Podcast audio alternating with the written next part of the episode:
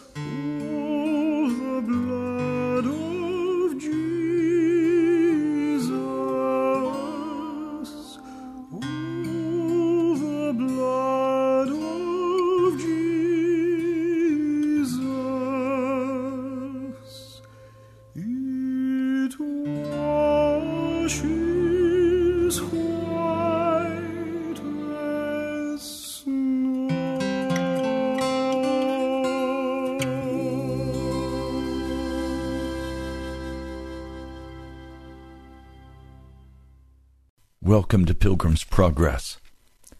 I'm Ray Greenley, the pastor of the National Prayer Chapel. There is a finished work of grace, a finished work of holiness that God wants to accomplish in your life. It is not optional, it is mandatory. I listen and recognize that all of Scripture was given by inspiration. It's the infallible Word of God. It is the final authority for doctrine and for teaching, for righteousness.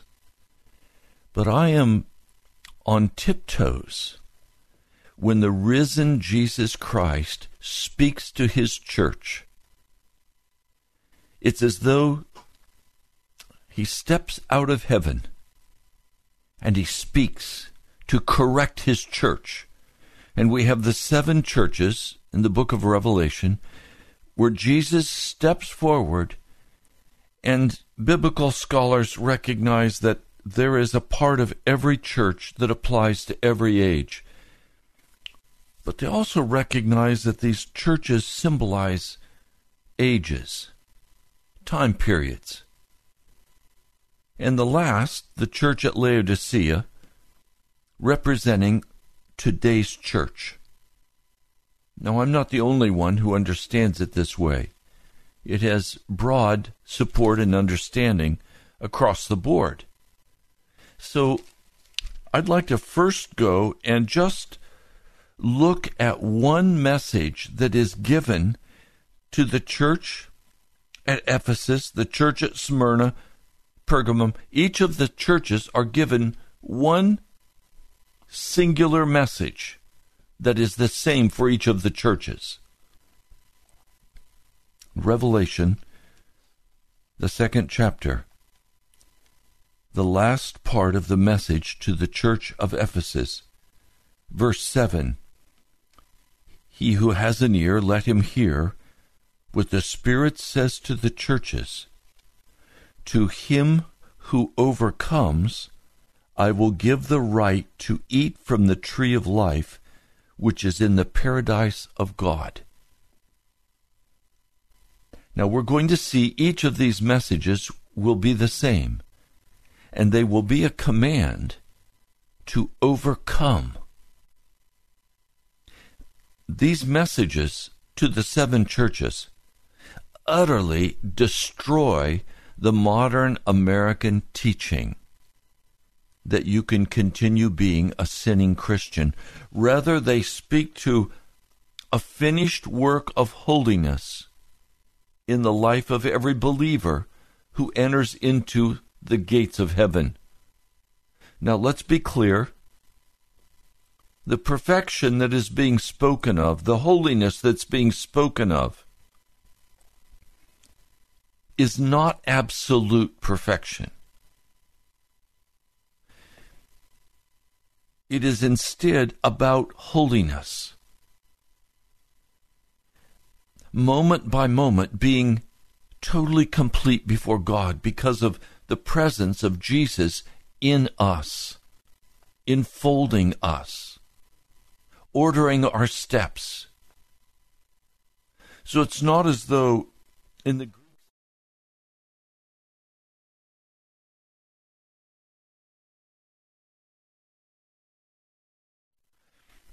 No, rather, you enter into a, a moral holiness. So it's moral rather than absolute. Because you can sin again and you can rebuild what the Holy Spirit has washed and cleansed and changed and built in your heart. Rather, now it's an overcoming by the power of the blood of Jesus daily, moment by moment. It's overcoming. It's not walking in any known sin. It's being washed and made clean in a moral sense. And so the church at Ephesus receives the message. Very clear. He who overcomes I will give the right to eat from the tree of life, which is in the paradise of God. And then you come to Smyrna. The last thing he says to the church at Smyrna He who overcomes will not be hurt at all by the second death. Then we come to the church at Pergamum. He says, Verse 17 To him who overcomes, I will give some of the hidden manna. I will also give him a white stone with a new name written on it, known only to him who receives it. Now, please understand, in the context of this passage, there is a call for repentance from the teaching of the Nicolaitans. Now, what was the teaching of the Nicolaitans? I've researched, I've not been able to find a definitive answer to that question. But if we look at the context of the passage, it seems clear that the teaching of the Nicolaitans is the teaching that you can sin and still be saved. Now, when we look at Thyatira, again, the last verse of this message to the pastor at Thyatira, in verse 26, to him who overcomes and does my will to the end, I will give authority over the nations. He will rule them with an iron scepter. So when Jesus comes, he is going to richly reward those who overcome. Nowhere in these messages are we finding one word of encouragement to those who continue to walk in their sin. You would think that if that gospel were a true gospel, Jesus would say in the messages to the seven churches, Don't be concerned about your sin. I have forgiven you and I have saved you.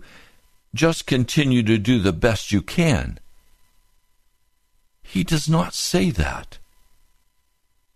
The expectation of Jesus is that we will wake up, that we will strengthen our hearts in Jesus, and that our deeds, our actions will be complete in His sight. If we go to the church at Sardis in Revelation, the third chapter, he says in verse 5 He who overcomes will like them be dressed in white. He who overcomes will like them be dressed in white. Now let's back up and I'll show you verse 4. Yet you have a few people in Sardis who have not soiled their clothes. In other words, they have not continued to sin. They will walk with me dressed in white, for they are worthy. He who overcomes will, like them, be dressed in white. I will never blot out his name from the book of life, but will acknowledge his name before my Father and his angels. So the person who does not walk in white, the person who continually soils their garments, the person who does not overcome, that person will have his name blotted out of the Lamb's book of life. Then to the church at Philadelphia. And this is the church where there's not one rebuke given to the church at Philadelphia. But look at verse 12. Him who overcomes, I will make a pillar in the temple of my God and never again will he leave it. I will write on him the name of my God and the name of the city of my God, the New Jerusalem, which is coming down out of heaven from God, and I will also write on him my new name. He who has an ear, let him hear what the Spirit says to the churches. Now we come to the church at Laodicea, the church that is spiritually blind and naked and miserable? The church that is not aware of its condition. It cannot see, but it's naked. He begins to give very specific counsel. He says in verse 18, I counsel or advise you to buy from me gold refined in the fire, so you can become rich. Now, yesterday we spoke about this, and I urge you, if you did not hear yesterday's broadcast, go back and listen carefully. For you to finish the work of holiness in your life, it is going to cost you a great deal of money the money of time, the money of energy, the money of focus, and yes, even the money of coins. It's going to cost you everything because when you say, Jesus, I will serve you, I will follow you, make me righteous, Jesus, wash me, cleanse me, restore me to your presence, Jesus, immediately the devil brings a fire to burn around you. He begins to try to drive you from the presence of Jesus you must undergo the fiery darts of the enemy. You must hold up the shield of faith and protect your heart and stand firm in Jesus Christ. Your life must be simplified, as I shared out of the parable of the sower, so that the responsibilities of life and the deceitfulness of wealth the love for earthly pleasures do not come and block you from the road to the heart of Jesus Christ. Now, He's going to bring the financial trouble. He's going to bring the health issues. He's going to bring the marriage struggle. All of this is being used by the Lord to refine you in the fire the launder's soap is being used. In other words, the finished work of holiness in your life is complete surrender to Jesus, complete consecration to Jesus. No longer being swayed by anything in this world, no longer being swayed by the flesh or the devil, but instead giving yourself entirely into the hand of Jesus Christ. It is complete commitment. It is selling out for Jesus. And this is a work that must be finished in a moral sense, not in an absolute sense. The rest of my life, I'm going to be discovering new ways to submit to Jesus. He comes and he gives me ahas. He gives me great understanding about what's happening in my life. I've been crying out to him over a, a, very specific issue, and I've been saying, Jesus, what happened here? And in the early hours of this morning, he unveiled for me exactly what happened. That God stepped in and he changed everything and he showed me what he did. And what could I do but praise his name and worship him and thank him, even though what he changed was extremely painful to my heart? All I could do was worship him and praise him and honor him because my life belongs to Jesus. I have no issues with Jesus. I have no issues with my brothers or my sisters. I don't hold a grudge against anybody. People have wronged me and I have forgiven them. I have wronged people and I have sought to repent to those people I have wronged and to make restitution in every case. So my heart now is completely still before God. I've been washed. I've been made clean. I'm not going to go to the darkness. I'm going to walk in the light, even as Jesus is in the light. Now, let me take just a moment and, and talk with you about this. Some of you have lives full of issues. People who are unfair to you, people who cheated on you. These are very painful things. Others of you are upset about the way your boss has treated you. You're upset about your wife or your husband and how they're responding to you. You feel like things are not fair. All of these are issues. You're angry. Bitterness begins to grow in your heart, and the poison of the bitterness begins to block you from having access to Jesus.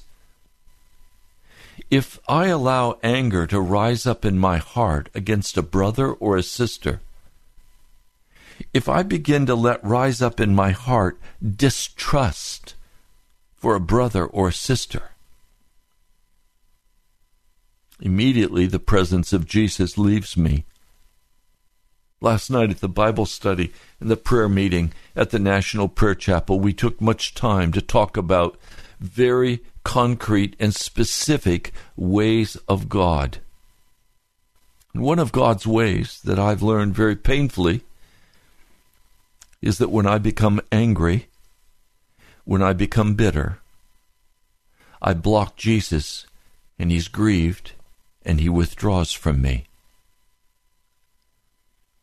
Jesus wants you today to give to him all of your issues. Every raw feeling about another person, he wants you to give that to him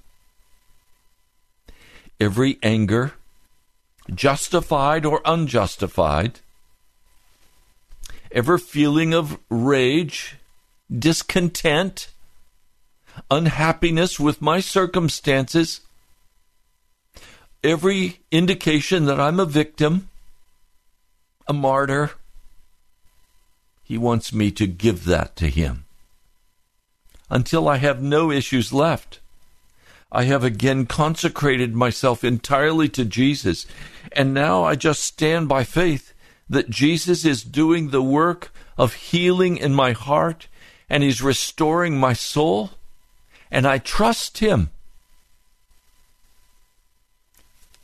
And so I come to you today with no discontent in my heart. I come today with no feelings of anger or bitterness toward anyone. I come with with a heart simply laid out before Jesus. I have no ambitions for what I must accomplish or what I must do. He has made me incredible promises. Jesus promised me more than 60 years ago that he would bring revival in the latter days of my life. Now is the time for revival. Should I be anxious about this? No. His promise is sure, and God has His timing, and I'm to simply wait upon Him and continue to give my heart in holiness to Jesus. And He will bring to pass what He's promised. He will do it. I will not do it you know, I come and I preach to you because Jesus has told me to come and preach this word to you. I waited for this word and he gave it to me every morning. He gives it to me fresh from the fiery altar of heaven. And I come and I pour this out for you. What you do with it is up to Jesus and you. It's only my responsibility to come and welcome you to follow Jesus. I'm not I'm not going to do anything but petition Jesus and cry out before him for your soul. So I'm not walking with issues of discontent or anger, bitterness. I come and humble my heart before God, before you. Say, Lord, finish this work of holiness in my heart. Open the gates of holiness. Now, the second piece of advice is most interesting.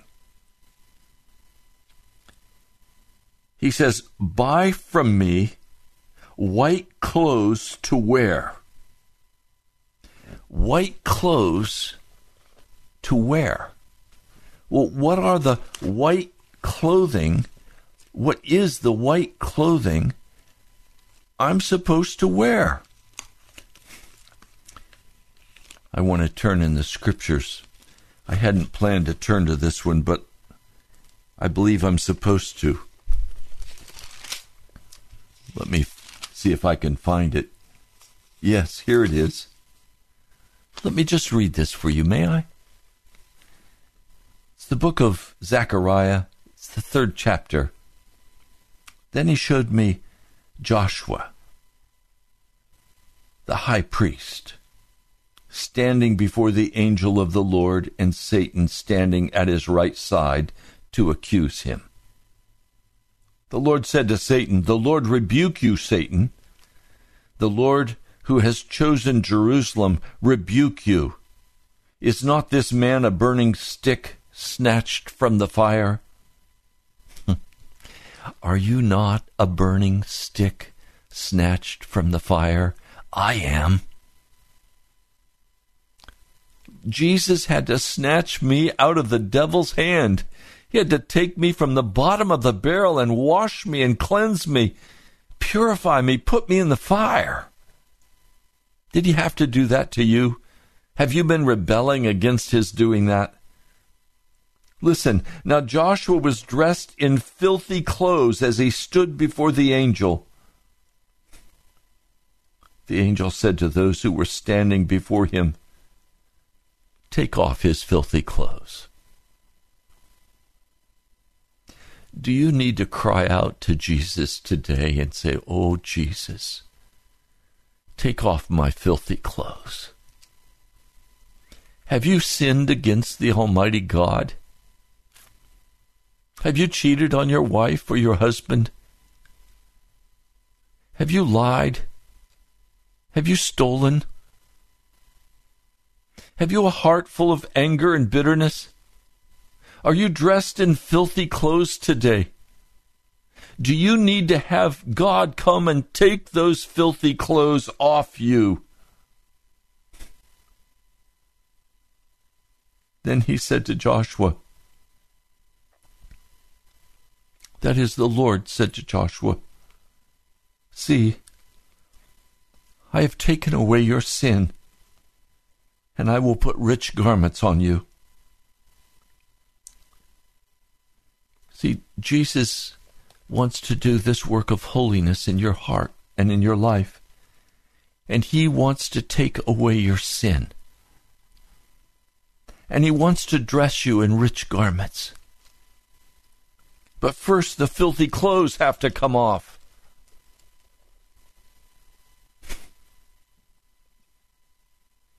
Let me share a parable with you that I heard many, many times as a child. My father was a lay preacher, and he would often tell this story. He said, There was a hobo, a bum, who lived in a town. He walked the streets. He searched the garbage cans for food. He was dressed in a, a beat up, ugly old hat, greased, dirty. He had a coat snuggled about his shoulders that was worn and holes and dirty. He'd slept in the alley too many nights in that coat. His shoes, filthy, his toes poking out of one shoe. His pants held up by a piece of twine, filthy dirty. There was a stench about him that one could barely stand to smell. The schoolboys walking home would see him occasionally and they would begin to shout curses at him and throw stones at him to chase him away. They were afraid of him. And he would run, sloping along like a wolf, running away from the high school boys who threw stones at him. Everyone did their best to avoid him he was not an old man, he was a middle aged man. But his face was dirty and coated with whiskers, his eyes sunken, hollow cheeks, obviously not surviving very well. Everyone acted as though he didn't exist. But one day, as he was hesitantly making his way down the street. A limo pulled up beside him. The window went down, and there was the richest man in that city. He lived on a high hill. He had an incredible mansion. The richest man was dressed in a beautiful dark suit, shiny shoes, clean shaven, hair combed, exquisitely handsome.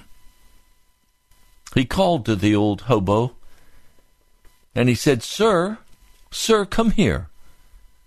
The hobo, hoping that he would receive some piece of money, came to the window expectantly. And the richest man in town said to him, Would you like to come and live with me? I have many rooms in my mansion. I'd like to have you come and live at my house. Oh, yes, I, I would like that. The door opened. The chauffeur helped him into the car with the richest man in town. They drove up the long, winding driveway to the mansion, to the portico.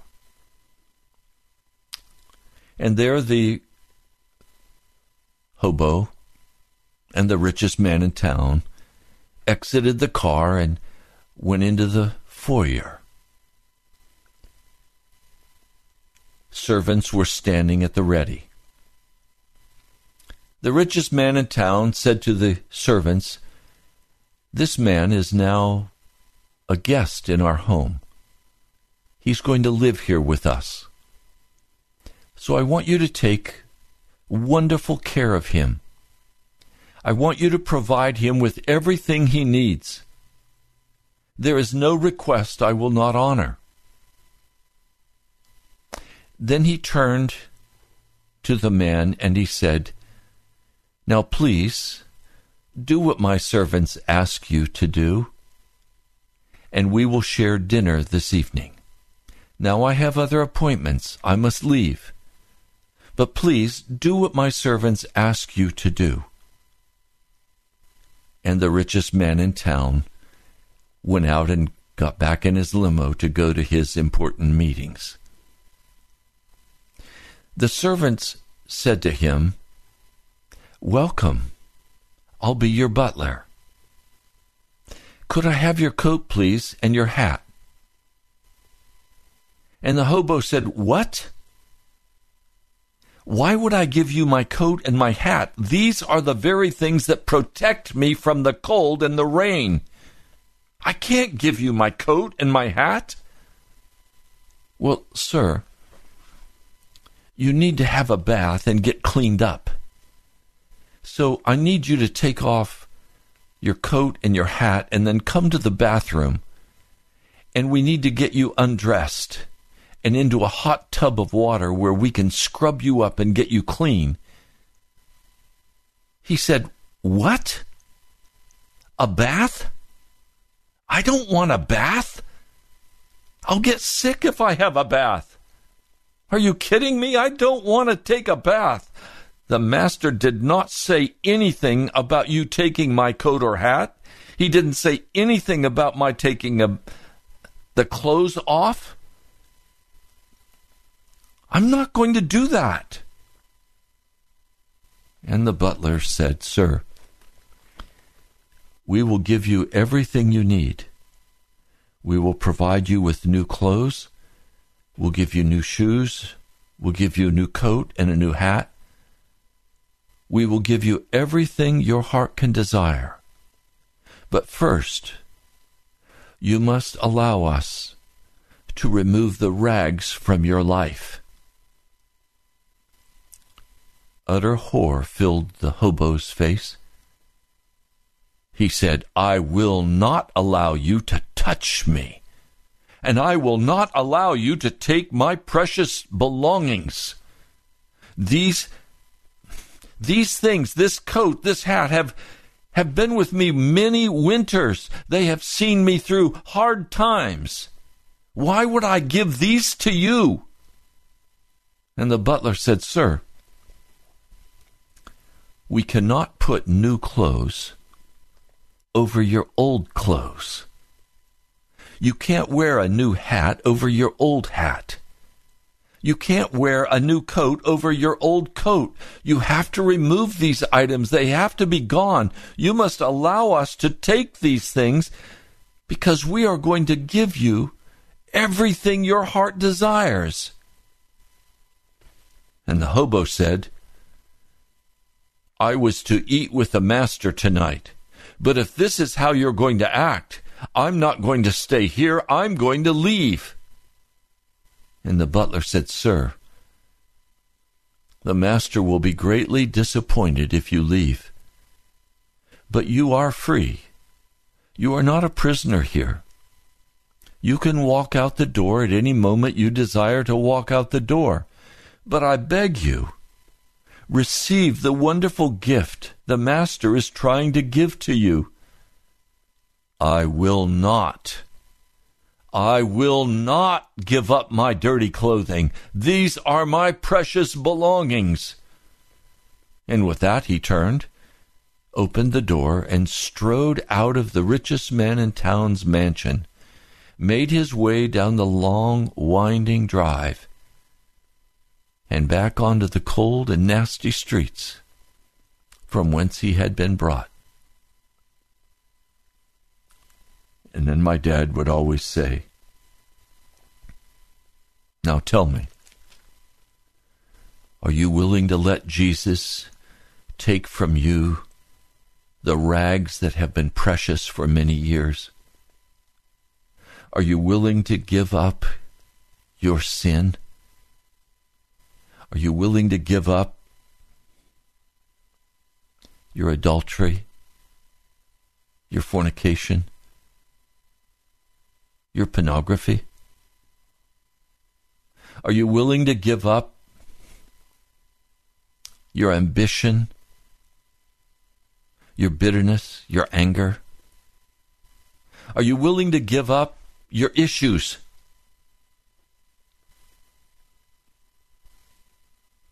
The Lord said to Joshua in Zechariah 3 See, I have taken away your sin and I will put rich garments on you. Then the Lord said, Put a clean turban on his head. So they put a clean turban on his head and clothed him, while the angel of the Lord stood by the angel of the Lord gave this challenge to Joshua. This is what the Lord Almighty says. If you will walk in my ways and keep my requirements, then you will govern my house and have charge of my courts, and I will give you a place among those standing here. Listen, O high priest Joshua, and your associates seated before you who are men symbols of things to come. I am going to bring my servant the branch, Jesus. See the stone I've set in front of Joshua. There are seven eyes on that one stone, and I will engrave an inscription on it, says the Lord Almighty, and I will remove the sin of this land in a single day. The seven eyes have reference to the seven spirits of the living God that are before him day and night in the throne room of heaven. I love this Zechariah 3 passage because it really says what we need to say about holiness. You must be willing to give up the rags of your life if you are going to enter into the glory of the holiness of Jesus Christ. Now, I know many of you have kept these rags about you for all of your life. They are your ways. They are how you defend yourself, how you function in a cruel and wicked world. One dear sister said to me, I choose to be vulnerable. I offer the love of Jesus to those I meet. I can be hurt. But I choose for Jesus to not defend myself, but to be vulnerable in the Spirit. She was right. We give up the rags of defense. We give up the rags of lust. We give up the rags of ambition. We give up the rags so that we can fully enter into the moral righteousness of Jesus the Christ. Now, I'd like to carry this further with you, please. I'd like to look with you at several passages of Scripture. Now, the first one we're going to look at is Revelation, the third chapter, Revelation 3, verse 5. The one overcoming, this one will clothe himself in white garments. In white garments. That's what Zechariah was talking about. But now look with me at Revelation, the seventh chapter, and we're going to look at verse 13. Revelation 7, verse 13. And one from among the elders answered, saying to me, These, the ones having been clothed with white robes, who are they? And from where did they come? And I said to him, My Lord, you know. And he said to me, These are the ones coming out of the great tribulation. They washed their robes and made them white by means of the blood of the Lamb. Because of this, they are before the throne of God and serve him day and night in his temple. If you want to come out of the tribulation of this age, you are going to have to wear white clothes. And those white clothes represent, first of all, holiness, utter consecration to Jesus, a putting off by the power of the blood of Jesus, by the work of the Spirit, putting off all known sin, all rebellion, all issues, putting it all off in utter consecration to Jesus being willing to endure the fiery trials that come, not becoming angry with Jesus. Now, I know many of you listening to this broadcast are focused on many different things in your heart. You're taken up by all of the responsibilities of life. You're consumed by your pleasures. You're going to have to reduce these things and stop diluting your heart that you can be filled with Jesus. Television, movies, sports, all of these things dilute the presence of God in your heart and in your life. The busyness of work, the busyness of making money, all of these things dilute and destroy the presence of Jesus in your life. You're going to have to give yourself wholly and completely to Jesus to seek after him with all of your heart. If you seek him, you will find him. But you must seek him with all of your heart. And so in Revelation 7, he's speaking about the Great Tribulation and men and women being washed, being made clean, and walking in purity before God. Now look with me at Revelation, the 16th chapter. Revelation 16.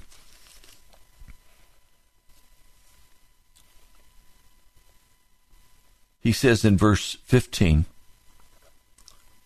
You must pay attention I am coming like a thief.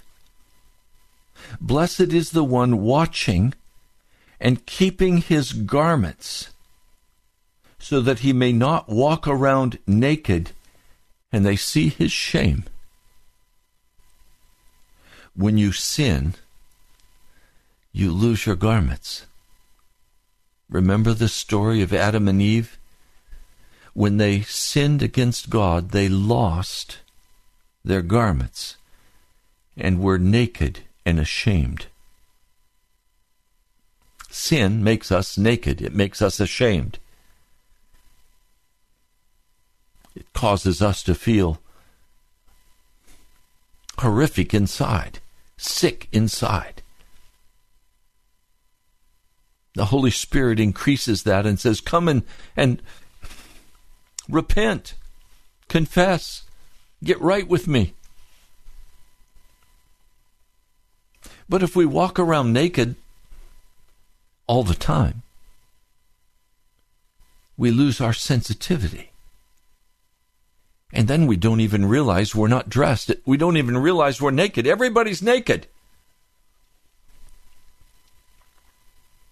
He said, Blessed is the one watching, keeping his garments, keeping himself holy before God by the power of the blood of Jesus, not walking in wicked ways, utterly casting off the things of the past, walking clean in Jesus. Now, this passage is just before the Battle of Armageddon. It does not say,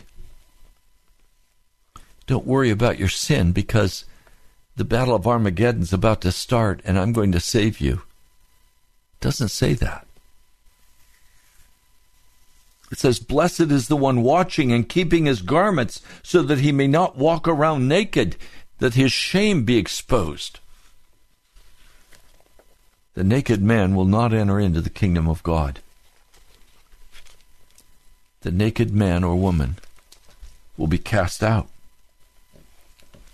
So Jesus is essentially saying to the church, look, if you are lukewarm, you are naked. And if you're naked, you cannot be saved. So the lukewarm will be cast out of heaven. They will be vomited out of the mouth of God. And then in Revelation chapter 19, let me read this for you.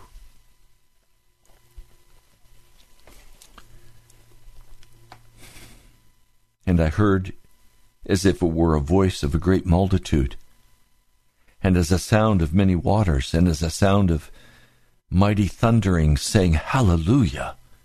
For the Lord our God, the Almighty, reigned.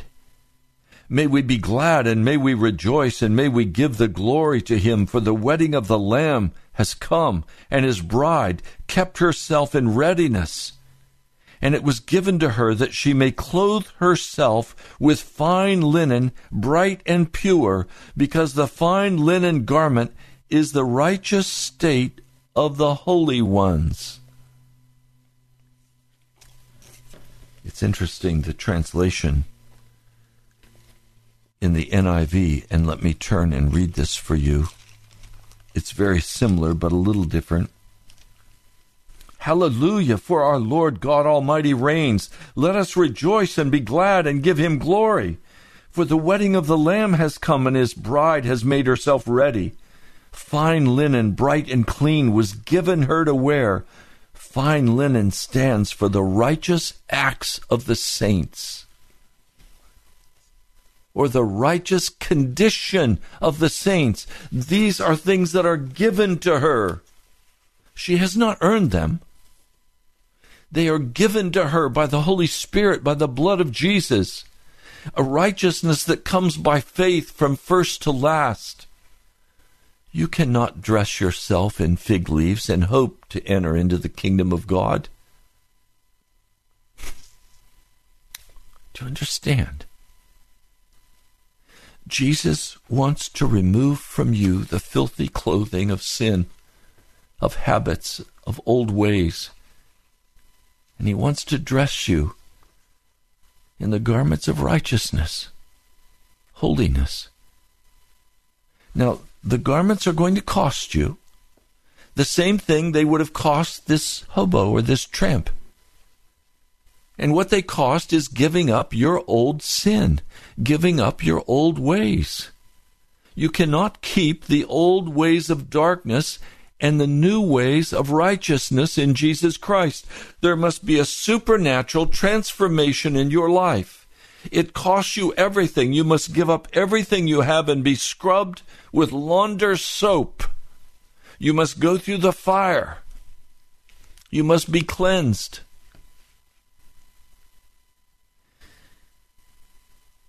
Have, have you gone through this yet? Or are you still playing games with your old clothes? Are you still standing in the foyer of heaven, hoping that you can enter into heaven with your old clothing? well, our time is up for this day.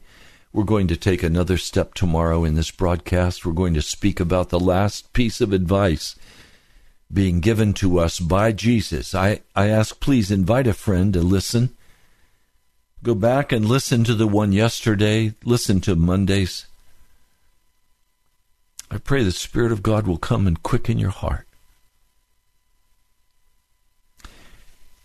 I invite you to participate with me in this broadcast by by giving by giving tithes and offerings the work of God is to be supported by the free will offerings of his people so if you'd like to be a part of this broadcast if it has helped you then please jot down this address National Prayer Chapel Post Office Box 2346 Woodbridge Virginia 22195.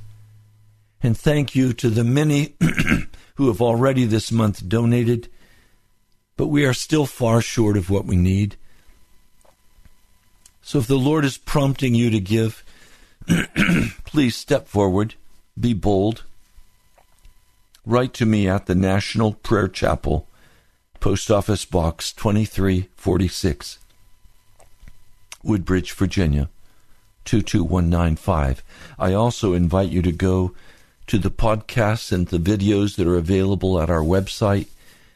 That website is nationalprayerchapel.com.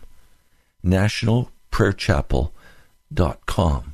And you'll find the website with a great deal of information and teaching that will help draw your heart to Jesus. It'll also give you directions to the National Prayer Chapel. I invite you to come and visit. Now let's pray. Lord Jesus, this is as serious as it gets. The old clothing must be taken off before the new clothing can be put on. I ask that every person listening will allow you to do this work in their hearts, that the issues will be laid down on the altar and that your healing will flow in their hearts. Lord, finish this work of holiness. I pray in your mighty name. Amen. You've been listening to Pilgrim's Progress. I'm Pastor Ray Greenley, pastor of the National Prayer Chapel in Woodbridge, Virginia. God bless you, my brother, my sister. I love you. I'll talk to you soon.